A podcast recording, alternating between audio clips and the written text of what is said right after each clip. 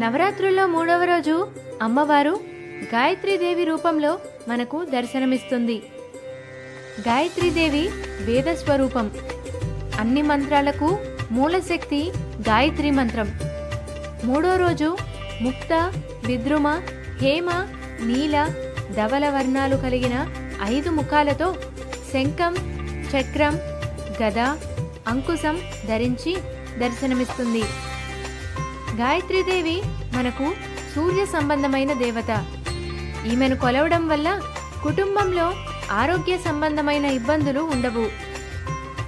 ఈ అమ్మవారు విశేషంగా ఐదు ముఖాలతో మనల్ని అనుగ్రహిస్తుంది. పంచభూతాలైన భూమి నీరు అగ్ని వాయువు ఆకాశం వీటి తేజస్సును తనలో ఇముడ్చుకుని ఈ పంచముఖాలు అల్లరారుతాయి. బుద్ధి వికసిస్తుంది. ఈ రోజున కొంతమంది వేద పండితులను కూడా పూజిస్తారు. గాయత్రి ఉపాసనతో మంత్రసిద్ధి బ్రహ్మజ్ఞానం కలుగుతాయి. గాయత్రి మంత్రం జపంతో చతుర్వేద పారాయణం ఫలితం లభిస్తుంది.